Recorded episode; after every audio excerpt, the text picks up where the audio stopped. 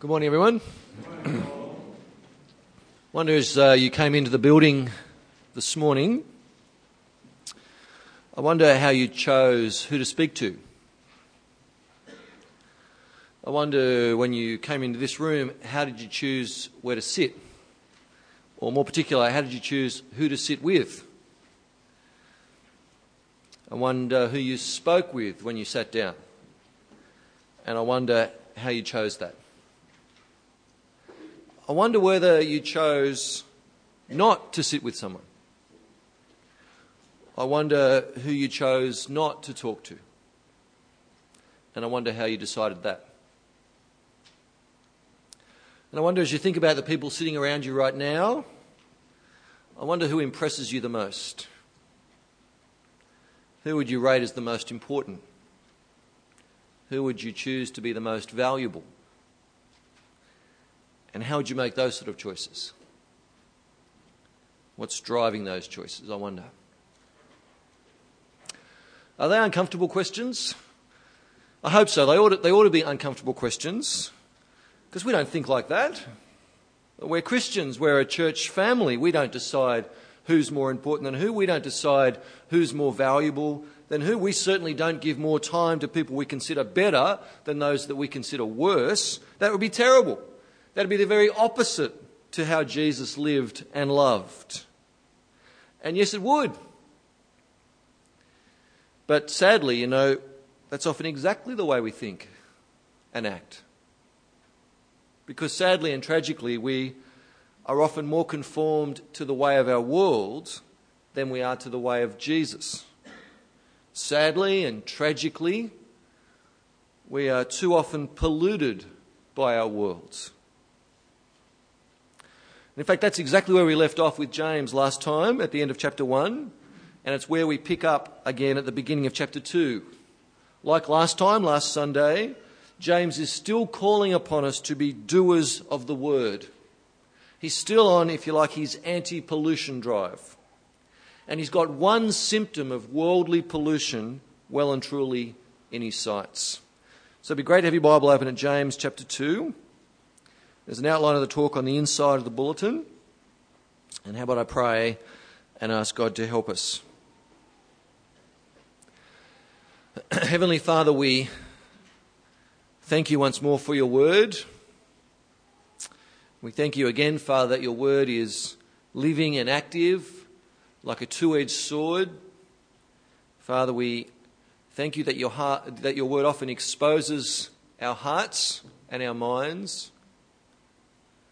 And it's right, Father, that we approach your word with fear and trembling, but also with trust and confidence. And Father, we want to pray this morning that you might help us to deal honestly with you as you deal honest with, honestly with us. Most of all, Father, of course, we want to pray that in hearing your word this morning, we would not merely hear it, but that we would do it.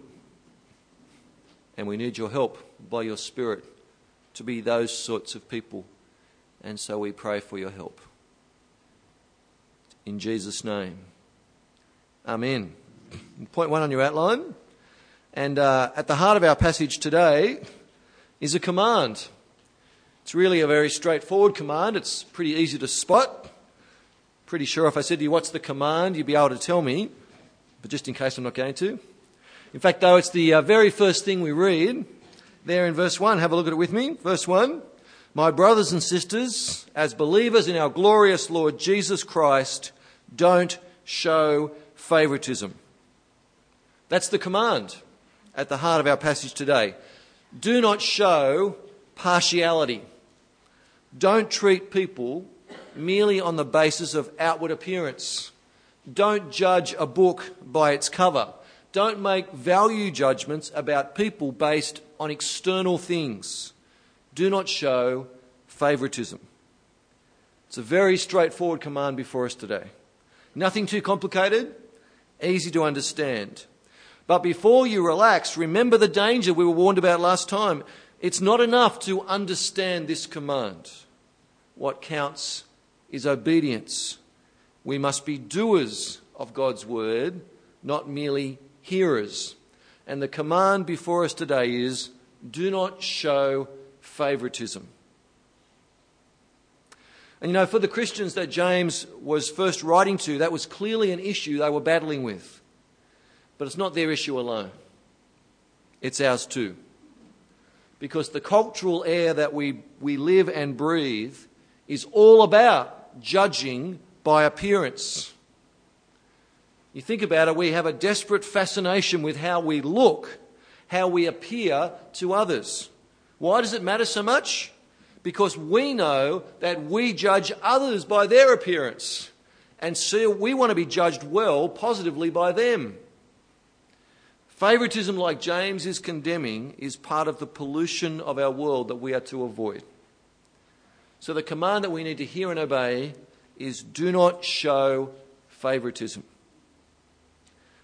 James, though, he doesn't just give the command, he gives the example as well. Point uh, 2 and verse 2. He writes Suppose a man comes into your meeting wearing a gold ring and fine clothes, and a poor man in shabby clothes also comes in. There's the example that James throws up for us. It's one that fits as well in our setting here in early church as it did back for James's first readers. Two people arrive for church, one outwardly impressive, one outwardly unimpressive. What would partiality look like in that example? We keep reading, verse 3. If you show special attention to the man wearing fine clothes and say, Here's a good seat for you, but say to the poor man, you stand there or sit on the floor by my feet? Have you not discriminated among yourselves and become judges with evil thoughts? See, what would the partiality that James is condemning look like? A value judgment based on appearance. The finely dressed person is valued more highly and therefore treated with respect and honour. The shabbily dressed person is not valued and is treated with contempt. And in James' example, that's, where, that's seen in where they're seated. Seat of honour for the one judged honourable, seat of shame for the one judged shameful. But I wonder how this example would play out in our setting. Maybe it would be the warmth of the greeting given by the people on greeting at the door. The finely dressed person, nice clothes, neat hair, nice perfume. They're welcomed warmly, a, a shake of the hands, an introduction, some friendly questions. I wonder though if the warmth of the welcome would be affected if the person was shabbily dressed, not nearly so neat, maybe didn't smell quite so good. I wonder if you were greeting, okay, put yourself there at the front door. If you were greeting, whether you might be in danger of showing partiality, favoritism. Or maybe it's the, at the end of our meeting here this morning, over morning tea, and you decide who you're going to give your time to. How do you make that decision? What are your judgments based on? Do you make value judgments based on appearance? Would the person with shabby clothes and bad smell, would they receive the same attention from you as the person with nice clothes and nice smell? Would the celebrity receive the same attention as the non celebrity? This is the area, okay, that James wants to dig around with us. This is the word we are to not merely listen to, but to obey. And, brothers and sisters, we need to be honest, don't we? Rich people are more valued in our world far more highly than poor people. Rich people are always treated better in our world than poor people. Seen many poor people on the cover of the magazines at the supermarket lately? Heard the opinions of poor people being valued in our, in our media lately? Noticed any poor people in government lately? Not many people aspire to poverty. Lots of people aspire to wealth. And the way of the world is to honour wealth and honour the wealthy, the ones who can look the best. And the way of the world is to equate wealth with value. The way of the world is to assume wealthy people are more valuable than poor people. And you know what? It's so easy to be polluted by that value system. So easy. For James's first readers back in the first century, they'd got themselves into the most ridiculous of situations where they were in fact favouring the very same people who were giving them a hard time and even slandering the name of Jesus. That's how insidious this pollution is. Look at James's outrage in verse 6. Is it not the rich who are exploiting you? Are they not the ones who are dragging you into court? Are they not the ones who are slandering the noble name of to him to whom you belong? It's crazy. Crazy. But that's how deep the value system of the world had infected the value system of those Christians James was first writing to. Even though the rich were exploiting them and persecuting them, they were still favoured, shown the best seats, treated with more honour than poor people. And that's an ever present danger, even to us. Our world is no different essentially to that world. And we are unessentially different to those people back then.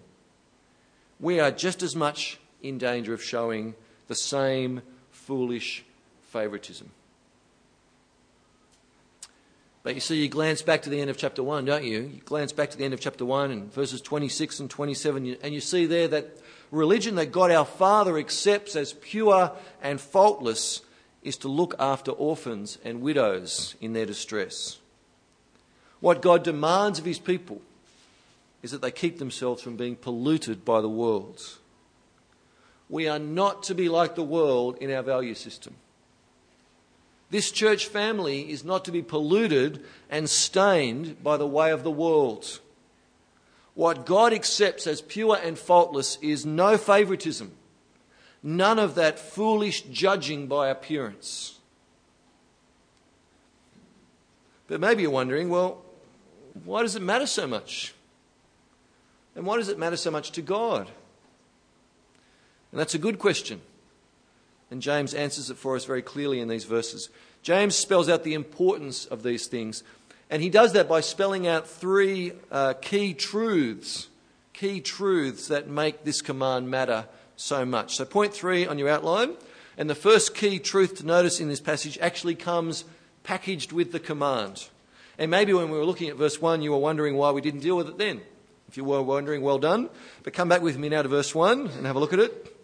My brothers and sisters, as believers in our glorious Lord Jesus Christ, don't show favoritism. Can you see it? This command to not show favoritism, it wasn't given to just anybody. It was given to believers in our glorious Lord Jesus Christ. It was given to those who believe in the Lord of glory. Christ Jesus, who rose from the dead, and ascended into his glory to sit at the right hand of the Father. That's who we believe in. Our glorious Lord Jesus Christ, whose splendor is incomparable. He is the Lord of glory. His glory transcends all other glory. It certainly transcends earthly glory.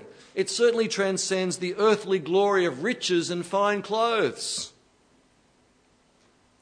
See, a torch is very impressive on a dark night, isn't it? But a torch is very unimpressive in the middle of the day. It's transcended, it's swamped by the glory of the sun. And as believers in the glorious Lord Jesus Christ, how could we possibly be bedazzled?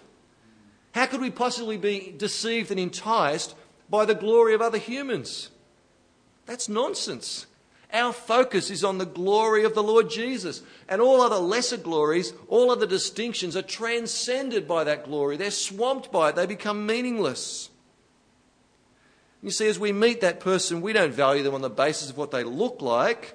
We don't value them on the basis of their wealth. We don't measure their glory at all because we are totally absorbed and distracted by the glory of Jesus. And that's what shapes our value system. That's who shapes our value system. That's who shapes our thinking. My brothers and sisters, verse 1, as believers in our glorious Lord Jesus Christ, don't show favoritism. Don't be trapped and deceived by the so called glory of humans. It's the glory of Jesus, which is the first key, key truth to notice about why this command matters so much. But of course, How is it that we are even connected to the glory of Jesus? How is it that we can even appreciate the glory of Jesus? That's the second key truth that makes favoritism so unacceptable among Christians. Verse 5. Verse 5.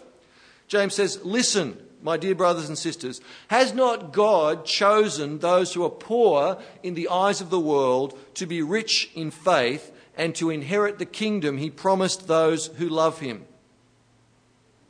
You see, God's value system is entirely at odds with the world's value system. God chooses people who are poor in the eyes of the world to inherit his kingdom, to inherit the glory of Jesus. God's value system is entirely at odds with the world's value system. People whom the world regard as worthless, God chooses to inherit his kingdom. That's his grace. That's the grace of the Lord Jesus. God connects us to the glory of the Lord Jesus through his mercy. It's not because we are worthy, it's because he is gracious. God chooses people to inherit the kingdom he has promised to those who love him. And his choice is unusual, it's surprising, and it's scandalous to the world. He chooses poor people, he chooses unintelligent people, he chooses uninfluential people, he chooses common people, he chooses weak people, he chooses lowly people. That's who God chooses to share in the glory of Jesus. That's who God chooses to be rich in faith. That's who God chooses to satisfy in the full and forever life he promises to his people in his kingdom. Christ himself, think about it, resplendent in glory, for a time left the glory of his place and became poor. He had no place to lay his head. In the end, he was stripped of everything of worldly value. He was humbled even to death, even to death on a cross. He was an outcast. There was nothing in his appearance to attract us to him no beauty, no majesty, despised and rejected. And he did it for you. He did it for me. He did it for poor people. He did it for unintelligent people. He did it for uninfluential people. He did it for common people. He did it for weak people. He did it for lowly people.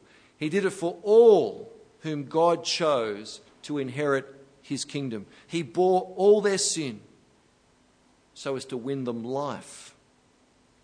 Though he was rich, yet for our sakes he became poor, so that we, through his poverty, might become rich.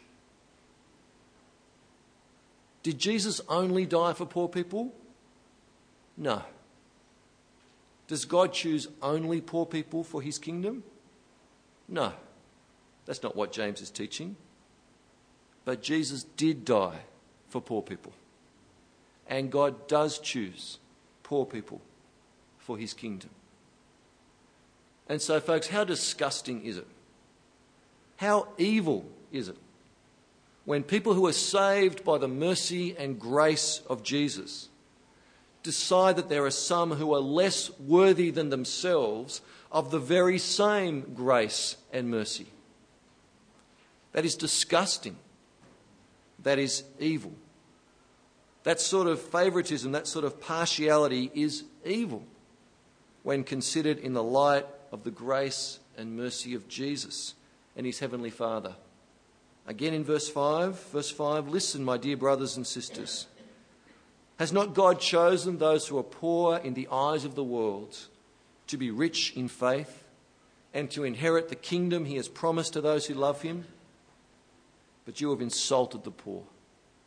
Well, back in verse 4, have you not discriminated among yourselves and become judges with evil thoughts? You see, can we, can we see it as believers in our glorious Lord Jesus Christ, saved by grace, saved by mercy? We are not to show favoritism. For Jesus, our Saviour, is glorious.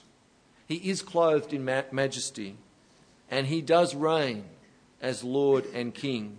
And as his people, we must obey his royal law.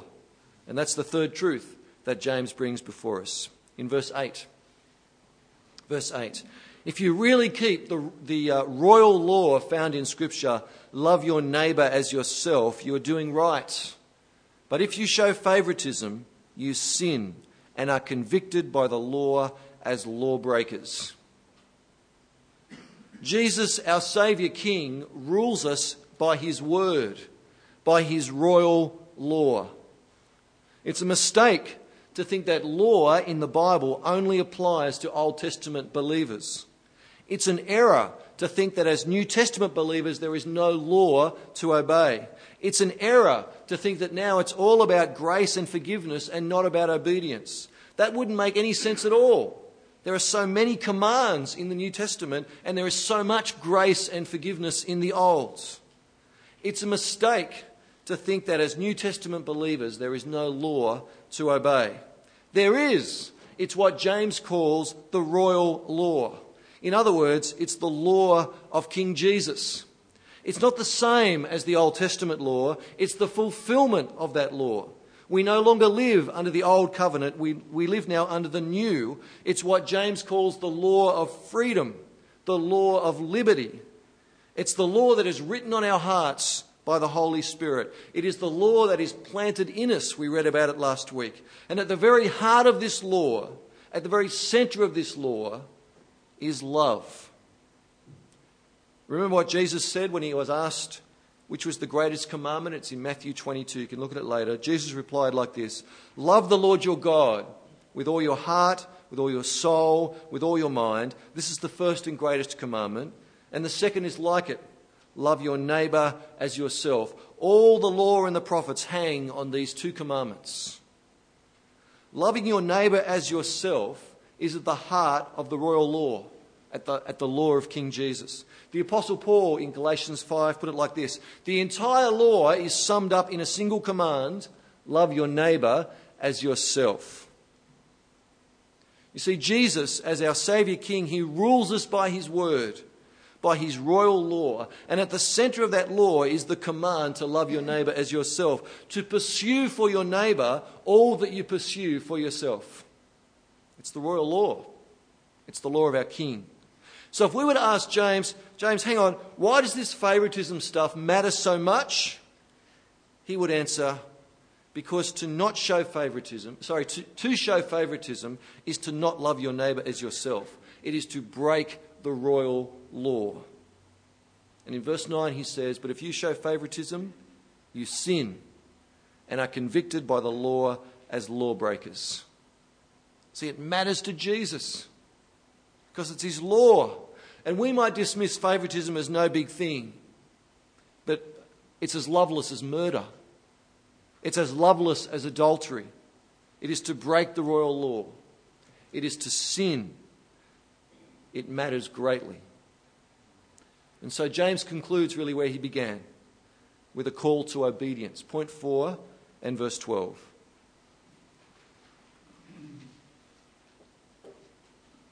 Verse 12 Speak and act as those who are going to be judged by the law that gives freedom. In our speaking and our acting, we are to be obedient to the law of Jesus, continually obedient. To use James' words back in verse 25 of chapter 1, we are to look intently and continuously into the perfect law that gives freedom, and we are to obey it. We're to obey Jesus because Jesus is the King and we will be held accountable for our obedience to his law. It's true that there is no condemnation for those who are in Christ Jesus. It's true that he bore our condemnation in his death in our place. But it is equally true that there will be examination. There will be evaluation. We will appear before Christ our King and our life as His people will be examined. Our deeds will be evaluated. And the measuring stick of His evaluation will be the royal law. And the essence of the royal law is love, it is mercy, it is compassion, it is kindness. And so James warns us with the utmost seriousness there in verse 13 Judgment without mercy will be shown to anyone who has not been merciful. Mercy, love, compassion, kindness, obedience to the royal law, these things are evidence that a person belongs to King Jesus. These things are the fruit of the presence of the Spirit of the King in someone's life. And James is not saying, look, by our acts of mercy we earn salvation. He's not saying that. But he is saying that mercy and love, they are such fundamental characteristics of a Christian person. They are such fundamental evidence of the presence of the Spirit of Jesus that if there is no mercy, if there is no love, then that person is an unbeliever and can expect only condemnation. See, it's serious. It matters. There's no room for the sort of nonsense you sometimes hear about, well, Jesus is my Saviour, but not my Lord. If Jesus is not your Lord, He's not your Saviour. To have Jesus as your Saviour is to serve Him as your Lord. There's not two Jesuses. To be saved by Jesus is to obey Jesus. We must be doers of the word. We must be obedient. And obedience is seen essentially in love and mercy shown to others. Love with no favoritism, no partiality, no false distinctions, no superficial value system. Because, verse 13, mercy triumphs over judgment. It's by our acts of mercy, it's by our acts of love, it's by the absence of favoritism and partiality. It's by those things that we show forth the fruit of hearts that have been changed and made right by the grace of God to, to anticipate where James goes next, and you have to come back next week. But through our mercy and love, we show that our faith is alive and not dead. We show our faith to be genuine, saving faith in our mercy and love. So, brothers and sisters, the command before us today is both simple and profoundly serious. As believers in our glorious Lord Jesus Christ, do not show favoritism. Don't show favoritism. You know, Mahatma Gandhi is uh, regarded as one of the most influential leaders, really, of the 20th century. And uh, he was actually, a few years ago, chosen by Time magazine as the runner up as the person of the century, second to Einstein. As a leader in India, his strategy and philosophy of non-violent civil disobedience continues to have a massive impact around our world. His humanitarian and political writings and teachings continue to be respected and studied today. Gandhi has literally impacted millions of people. And in his autobiography, Mahatma Gandhi wrote that during his student days in London, he'd actually read the Gospels of Jesus very seriously. And at one stage, he was considering converting to Christianity. See, Gandhi opposed vigorously the caste system of India, where people are born into a caste and the lower castes are discriminated against by the higher castes, and you're locked in. And he thought that in the teachings of Jesus he could find the solution to the issues. He thought in the teachings of Jesus he could find the solution to the problems of India. So one Sunday, Gandhi, born a Hindu, decided to go along to a nearby Christian church and to talk to the minister about becoming a Christian. He entered the building, and the church usher met him and refused him a seat. He suggested that Gandhi go worship with his own people instead. He left the church, he never returned, and he wrote in his, in his autobiography if Christians have caste differences also, I might as well remain a Hindu. Now, that was an evil tragedy that someone was prevented from hearing of the mercy and love of Christ through the unmerciful action of someone be- claiming to belong to Christ. Imagine the impact for Christ Gandhi might have had. And yet the usher turned him away because he decided that he didn't belong. My brothers and sisters, as believers in our glorious Lord Jesus Christ, do not show favoritism. I heard recently of a church not very far from here at all who had frequent visits from the town drunk. Town drunk would arrive for church looking for shelter and warmth, smelly, ragged, poor, a bit embarrassing, a bit uncomfortable. And every time he came, the same church deacon would welcome him and sit with him and befriend him. What would you have done? My brothers and sisters, speak and act as those who are going to be judged by the law that gives freedom, because judgment without mercy will be shown to anyone who has not been merciful. Mercy triumphs over judgment.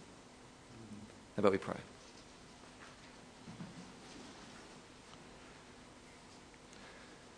Heavenly Father, we plead for your mercy. We plead for your patience. We ask your forgiveness for the times in which we've failed the royal law of Jesus. We're so grateful, Father, for the presence of the Spirit of Christ in us. So glad, Father, that you have written your, your word in our hearts, implanted in us. And Father, we so much want to be doers of your word. And Father, we pray for ourselves and our church that we would never be guilty of favoritism. Father, we would want to love our neighbours as we love ourselves. It's part of our love for you. But we struggle with this, Father. We struggle to go against the world in these things. And it's so easy to even deceive ourselves in these things. So strip us bare, we pray. Convict us where we need to be convicted. Father, please, by your Spirit, by your word, in your grace, make us people of love. Make us people who do not show favoritism. And we thank you for choosing even us. In Jesus' name we pray. Amen.